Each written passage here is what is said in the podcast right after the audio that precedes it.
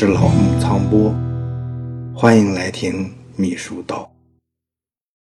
前面讲了，要成为一个文字高手，提起笔来装领导的时候，前提是要把握好领导意图，尽可能的了解每次文字任务有着怎样的背景，领导是出于什么样的考虑，为了解决什么样的问题，想达到什么样的目的等等。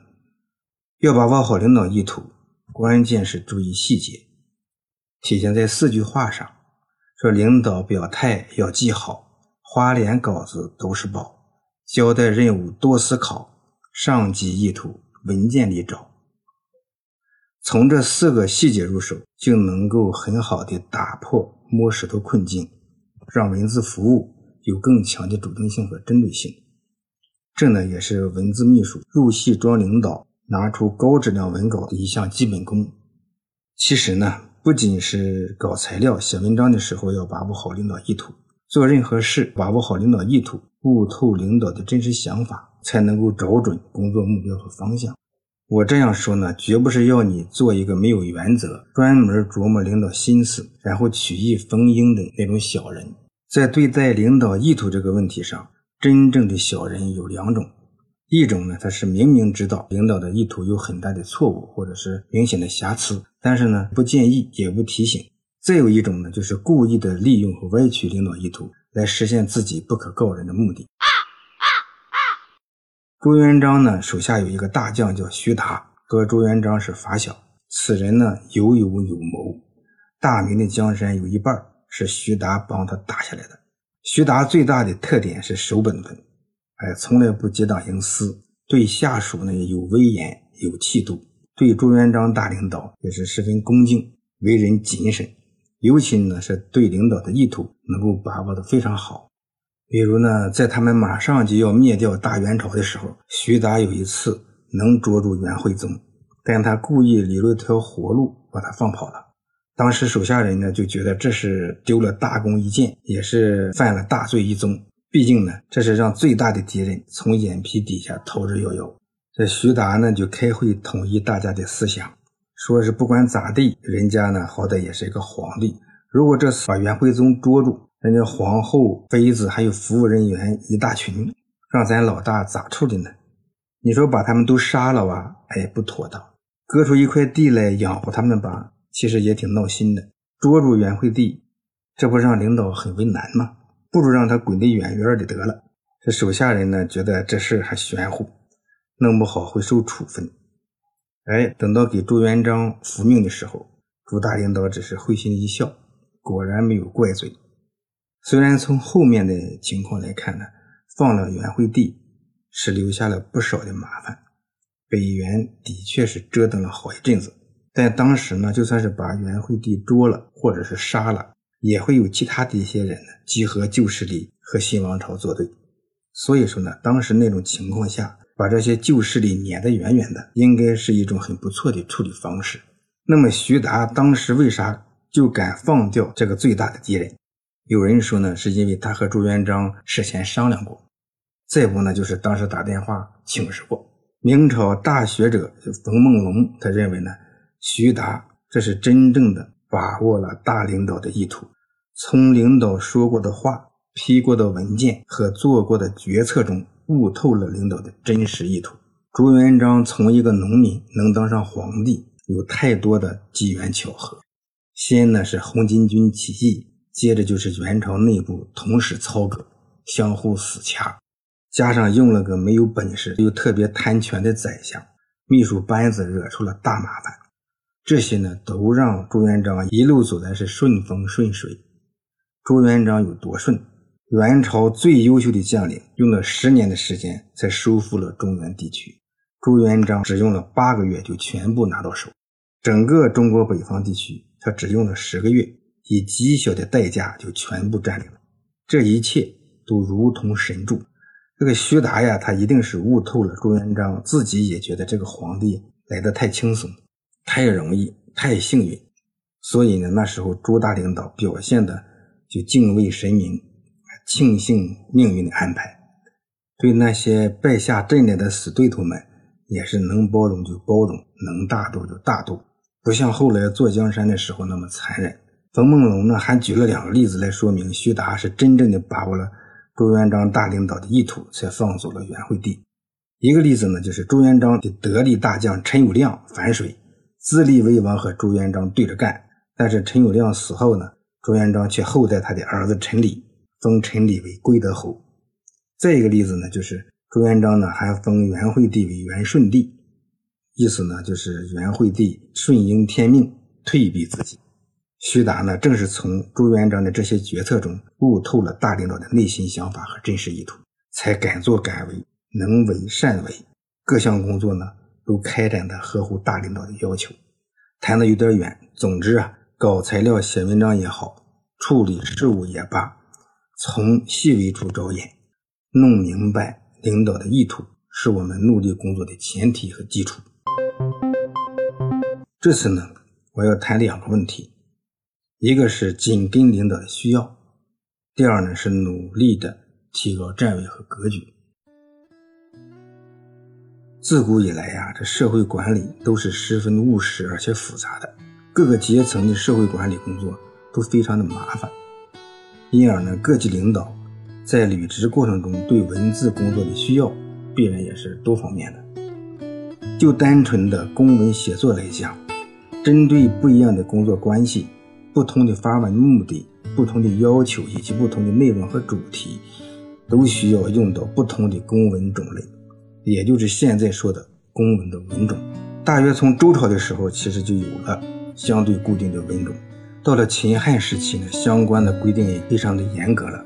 那时候公文的文种呢，主要包括呃命，就是命令的命；训、告，就是诰命夫人那个告等等吧。这些个呢都是下行文。后面的朝代里呢，各个朝代文种的变化都十分的频繁，当然呢也逐渐的趋于完善和规范。实际上呢，管理国家和社会，离了公文一刻也玩不转。中国的文学作品很多很多，可以说是浩如烟海。但实际上呢，从古到今，公文的数量比文学作品要多得多，多出不知道有多少倍。到了宋朝的时候呢，科举考试时候呢，还设立了一个特别的科，来专门选拔文字秘书。这个科呢，叫做弘词科。宏呢就是宏观那个宏，词呢就是言辞、词语的那个词。后来呢，这个弘词科还改成那个博学弘词科。这个弘词科呢，这个宏呢就改成了鸿鹄之志那个鸿。为啥叫科呢？科举科举，哎，就是通过考试来选拔官吏。考试的时候呢，分出许多科目，什么秀才科、明经科，哎，进士科。明算科还有常科、制科、武举等等这些制度呢，从隋唐时期就有，各朝代的科目也都不一样。宋朝时呢，来参加这个弘词科，还有这个博学弘词科考试来考秘书的人呢就有很多，但是录用的时候呢，呃，一般不会超过五个，所以非常的难考啊，比现在的国家公务员还难考，特别是到了南宋时期。来报考这个职位之前呢，还要写出十二个文种的公文，一个文种写两篇，也就是说写出二十四篇公文来，才有资格来参加这个考试。当时的十二个文种有制、表、啊诏、檄，就是檄文那个檄，可见呢精通公文的文种对文秘有多么的重要。为什么说懂得文种十分重要？因为呢，只有明白每一个文种的用途，并能熟练的运用，才能满足领导的各种工作需要。总之呢，为了规范公文，啊，各朝各代呢，逐渐的就对公文的文种有了很多详细的规定，一直发展到现在，仍然是要求秘书必须熟练掌握公文的各个文种的特点，并且能够熟练的运用。我们现在的文秘工作中呢，呃，不仅是要对命令。决定、通知、通报、请示、批复、议案、纪要，哎等等这些常用的、主要的、狭义上的十五种公文的文种，熟练地掌握，能如同自己的手指一样灵活使用；还要对广义上的文种，也就是常用的应用文，比如说讲话稿啊、工作总结呀、计划呀、调查报告啊、简报啊、书信呢、规章制度，甚至布告呀、悼词啊，呃，还有网上留言啊等等一些应用问题，也都应该有很好的驾驭能力，确保根据领导的不同需要，采取不同的形式、方式来完成各种任务。有一些领导，他对十五个文种的特点。和相互之间的区别并不敏感，甚至有一些错误的理解。但作为一个秘书，就不能有半点的马虎。你绝对不能把决议和决定弄混，把通告和通报、请示和报告搞得不伦不类。否则呢，你连个合格的秘书也不是，更谈不上什么文胆。我曾经说过，有很多路径可以让自己从一个一般的秘书，逐步的达到一个文秘写作高手。或者说是文胆的那种境界，我呢这里主要就是强调角色意识是非常重要的。这个优秀啊，不是一种行为，而是一种习惯。你如果能够习惯于设身处地的进入领导这种角色，习惯装作领导在履行自己职责、处理分内的工作，你就自然会在思路上和思维方式上有很大的改变。有的人呢，他不理解同一项工作、同一个工作内容，写总结材料和写汇报材料有什么不同？写讲话材料和写大会报告，还有理论文章这三者之间存在着哪些区别？其实呢，如果你能够真正的进入领导角色，认真体会领导在各种场合的感觉，并装作和领导一样，在主席台上面对众人做报告。或者是在摄像机前与媒体周旋，设身处地的以领导的角度来看待问题、分析问题和处理问题，就会有无形的担子压在自己肩上。这样搞材料、写文章，才是为领导服务的正确方式。比如写工作报告，你应该能够体会到，领导在主席台上面对大会代表，回顾一定时期的工作，总结工作中的得失。对下一步工作提出部署，那么你在讲话的时候就不能不客观，不能不全面，而且要求自己重点突出。这个会场的气氛也会要求你不得不更加的严谨，更加的庄重。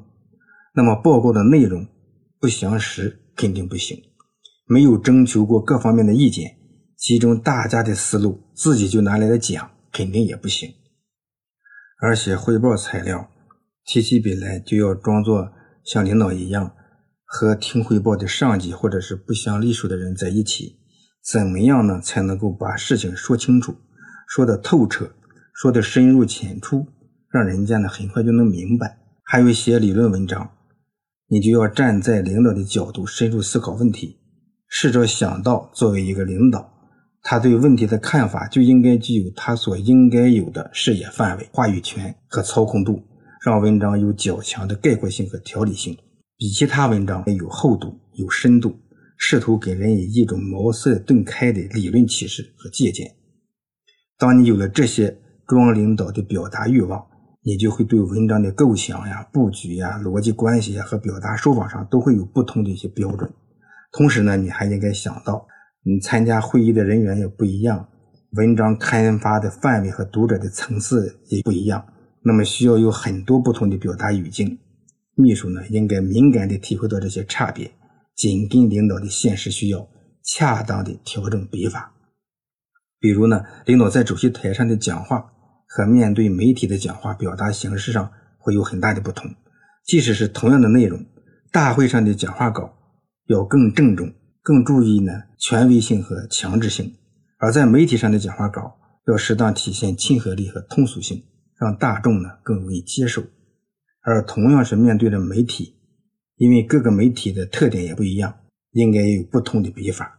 在报纸上发表的稿子就要适当增加一些文采，提高可读性；而在广播上讲的稿子就要进一步的简单化、口语化，更加注重层次感和条理性。对复杂问题，要让人能够体会到各个层次之间的起承转折。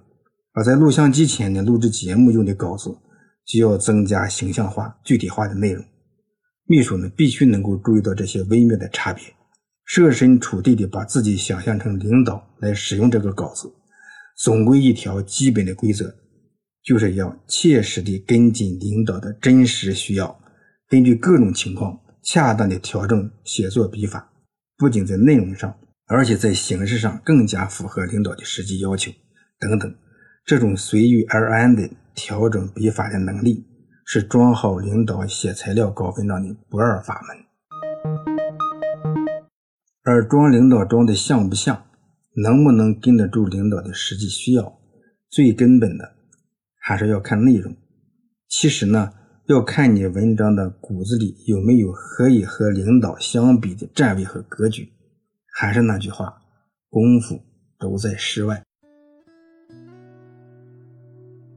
很多人呢都在讲要提高站位和格局，我们呢也经常听到这方面的要求和建议。其实做起来真的很难找准路径，因为呢，一个人的站位和格局是主观上的、内在的修为。如果没有一个参照系，你很难说谁的站位高一点，谁的格局大一些。秘书要提高站位和格局，必须看透自己，反观角色而超越角色。老木苍波的体会呢，关键是在两个方面加以领悟，一方面。要强化书卷气，另一方面要磨去书生气。先说说书卷气。作为一个为领导搞材料、写文章的人，你首先要知道自己应该是一个文人，然后呢，往高了说，才可能是一个参谋助手；往低了讲呢，应该是一个服务人员。作为一个文字秘书，身上有没有书卷气，这很重要。嗯，有一个办公室的负责人呢，他要我帮他推荐一个文字秘书，主要任务呢就是负责，呃，给一个文字要求比较高的领导写材料。我在工作中呢，发现就是有一个单位的材料，每次报上来呢，呃，感觉都不错，我就打电话联系这个单位的办公室主任，我说你把你的，呃，主要的写手让他过来一趟，我们聊一聊。当天下午呢，人就来了。但是刚敲开我的门，还没进屋，我就知道这个人呢肯定不行。这位年轻人呢，临进门的时候呢，接了个电话，电话呢是震动的、静音的，但是呢，手机屏上的那个大美女，漂亮的晃眼。然后呢，他手指上的金戒指，哎，也是一晃一晃的。这小伙子长得蛮帅气，谈话的时候呢，反应灵敏，思维跳跃，性格爽朗，其实呢也是。挺有才气，也很阳光的一个年轻人，但是呢，我知道他肯定不行。我在他身上呢找不到领导想要看到的那些气质和涵养，具体是什么呢？我当时还认真地想了想。嗯，后来呢，我就给那个办公室主任回电话，我说：“你这个年轻人呢，也许很优秀，但是不合适。啊，谢谢支持了。但是说到不合适的原因。”我就突然想到这个理由，说呢，说你这个人少了一些书卷气，这个人的气质啊，真不是短时间内能够形成和改变的。啊，我就委婉的就批评他，我说你私心挺重啊，你没有把你真正的写手推荐给我。其实呢，我见了人呢，我也是不相信这个人呢，呃，能够写出他们报上来的那些，呃，比较厚重的一些材料。嗯，这个办公室主任呢，就语气就比较尴尬了。其实这也印证了我的一些判断。那么什么是书卷气呢？我一时呢也说不准。这个此前呢，我还查了百度，百度说啊，说所谓的书卷气，是一种高雅的气质和风度，是良好的素质和外在表现。书卷气自然采自于书卷，得益于。孜孜不倦的读书，这个百度的服务呢还是蛮贴心的。其实呢，就是我认为呢，书卷气呢就是那种，呃，既聪颖、明理，哎，又朴实低调，哎，既温和安静，呃，又文雅，呃，礼貌，举止斯文，哎，说话呢也比较郑重，有内涵的气质，这些呢都不是装得出来的。嗯，不知道你想过没有？嗯，不是领导，但是呢，能够装领导装的挺像。为什么呢？我们会看到有些案子里面，就是有的人呢没文化，仅凭是嗯长相就能够装的大领导一样，装的非常像。我觉得呢，可能是因为领导呢是可以大智若愚，可以藏拙，贵人语迟嘛，不用多讲话，甚至呢几乎不用讲话。但是文人不行，文人呢不说话好像表现不出来什么，一开口不是文人你就很容易露馅。明末清初的时候呢，有个叫张岱的，他写了一本书叫做《夜航船》。张岱呢，他是个史学家。他在《夜航船》这部书里呢，收集了大量的知识，什么天文、地理、三教九流啊，政治上的、经济上的、文化上的各种的学科的知识，真是一本奇书。我就一直奇怪，在那个年代，没有百度，也没有今天的大学和图书馆，他是怎么考证出那些知识的？张岱呢，在《夜航船》这部书的序言里呢，讲了一个故事，说是呢，有个和尚。呃，和一个世子，同时呢住在夜间航行的船里。这个世子吧，在历史上呢有很多的意思，很多的时候呢是指学子、读书人，或者是那个豪门世族的子弟。特别是在晚唐和五代的时期呢，呃，宋朝的世子呢与秘书工作有着很大的关系。世子对宋朝初期的一些公文的风格有很大的影响。说这位世子呀，就在这个夜航船里面高谈阔论，让这个和尚呢敬畏之心是油然而生啊！你看人家，哎，有文化，有水平，有能耐，哎，这个船上的空间呀，嗯，比较小。这个和尚呢，为了给人家多腾一点地方，就委屈自己蜷着腿躺着。但是呢，很快呢，就让人听出来了，说这位世子。说话中呢，总是呢顺口胡说，漏洞百出。这个和尚呢，哎，也请教了几个很浅显的问题。世子呢，哎，还在那咋咋呼呼，哎，但是回答的问题没一个是对的，全部搭边儿。这和尚呢，不免呢就心生厌恶，变得十分瞧不起这个贾思刎。说的序言呢，原文是这样说的：这等说来。且待小僧伸伸脚，啊，就说你这么胡扯，根本就没啥真本事，还是让小僧我哎伸伸脚吧。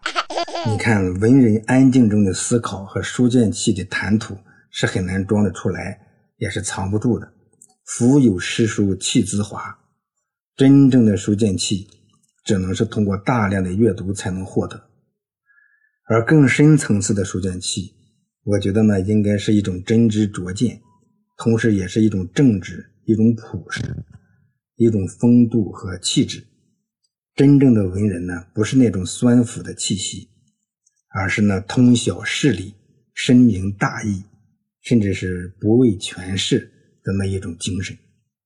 文人的骨子里面的那些精神呢，其实是非常可贵的，对社会、对国家都非常有用。这才是书卷气的内涵。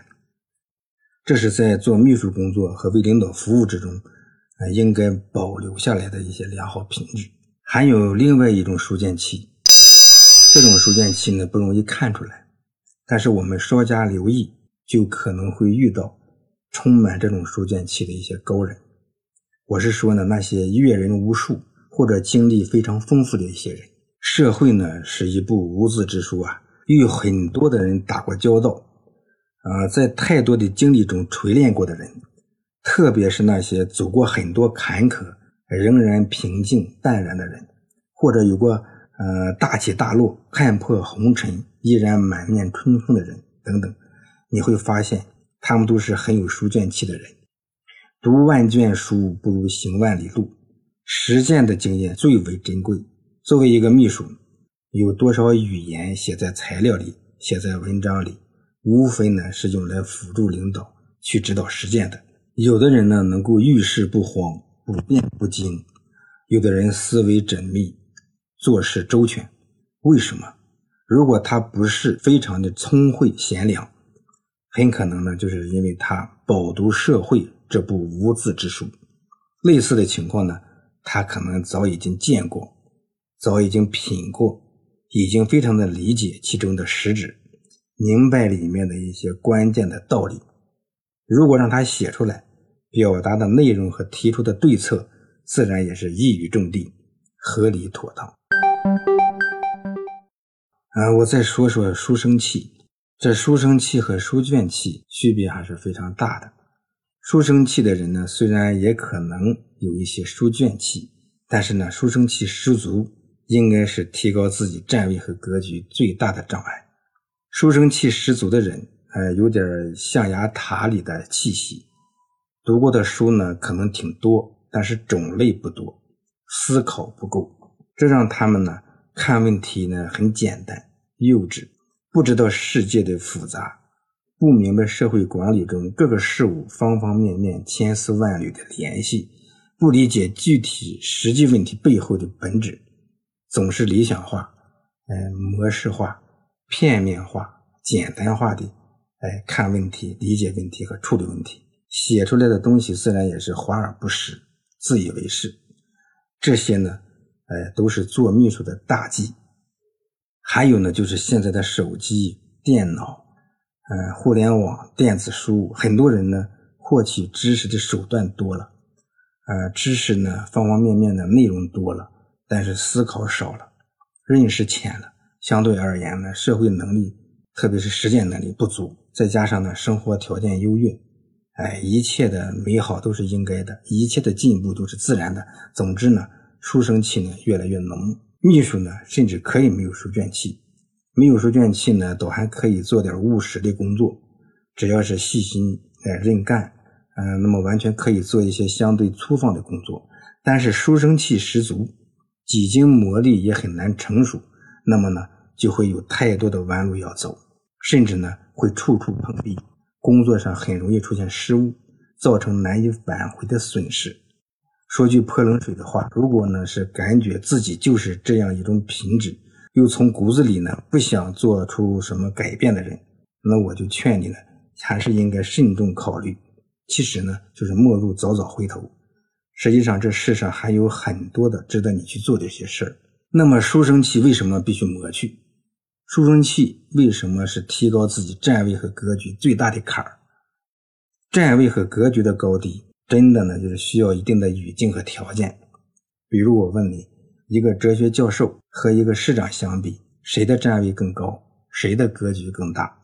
你想，这哲学呢，研究的，呃，是万事万物普遍存在的道理，以整个世界为研究对象，站位当然很高，格局也很大。而一个市长呢，他的视野更多呢，在于一个市、一个地区，至多是一个省、一个国家。或许呢，只是有很少的一部分问题呢，哎，才是需要站在世界的角度去研究处理本市的一些政府工作。但是你要知道，哲学教授的角色和使命是什么？他们苦苦追求的呢，就是要弄明白这个世界是什么，为什么，应该还会怎么样。而市长呢，他要研究的是我管理的这个市能够是什么样，怎么办才能发展成那样。哎，这样一些问题，哲学教授呢是为了认识这个世界，市长们是为了改造这个世界。这两个领域虽然有着很紧密的联系，但根本就是不在一个参照系里头，不在一个语境里，所以呢，很难在站位和格局上评判哪个更高，哪个更大，或者是哪个更有优势。这个古今中外啊，哲学家总是想给政治家出主意，而政治家呢？面对的问题更实际、更复杂。政治家呢，其实更相信手中的权力运作产生的实际效果。呃，你想想孔子，想想韩非子，呃，想想他们那个时代的那个鲁哀公啊、齐桓公啊，你再想想柏拉图和柏拉图时代的那个国王。如果呢，你读过柏拉图的《理想国》，知道这个哲学家做过的管理国家的那些实验，你就会更加明白这里面。一些道理，所以呢，如果要比较站位和格局，就要拿到一个参照系、一种语境里面，高低大小立见分晓。比如说呢，楚霸王项羽，这项羽他从小就要学万人敌的本领，他爱兵如子，是破釜沉舟，屡战屡胜。这项羽曾打得三秦猛将服服帖帖，打得刘邦连老婆孩子都不要了，撒丫子逃。项羽一心想要称王称霸，靠武力统一天下，站位呢，真是呢不能说他不高，格局呢也不能说他不大。但是呢，鸿门宴上不停的范增的妇人之仁放跑了刘邦，死守鸿沟协定，贻误战机。嗯，还爱慕虚荣，把那首都建在老家彭城。等到四面楚歌，乌江战败，他又没有信心，也没有勇气来东山再起。就是从这些方面来看呢，项羽与刘邦比起来，站位和格局就显得小很多。这个最近一段时间呢，新闻里面很多呢是关于马云退休的话题。马云的站位很高啊，格局也很大，能够着眼全球，抓住互联网迅速发展的大趋势，把阿里巴巴电商平台做到全世界。马云无疑是中国人，特别是六零后的中国人的骄傲。